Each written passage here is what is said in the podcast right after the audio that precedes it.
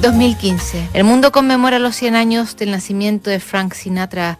También muchos celebran los 80 años que cumple el actor Alain Delon, una musa de su época con la que compartió escena, le escribe una carta.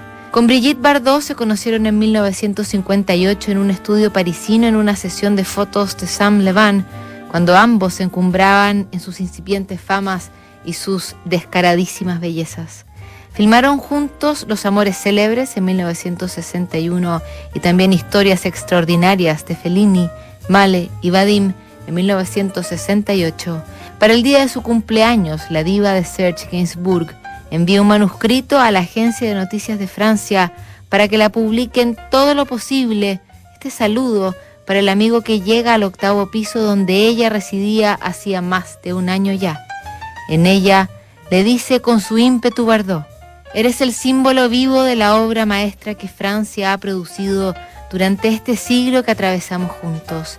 Eres esa águila de dos cabezas, el yin y el yang, lo mejor y lo peor, lo cual te vuelve a la vez inaccesible y tan cercano, frío e incandescente. Llevas en ti la belleza, el coraje, la elegancia, la potencia que hicieron de ti la inmensa estrella internacionalmente jamás igualada ni reemplazada. Te mereces respeto y admiración, pero también el amor, la calidez, la complicidad que comparto contigo desde siempre. Feliz cumpleaños, mi Alán. Te amo 80 veces.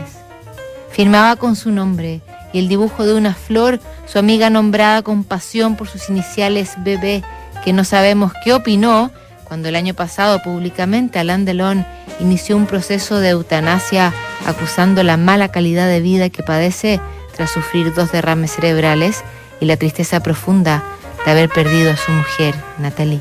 La próxima semana tenemos más aquí en Notables. ¿Sabes cuál es el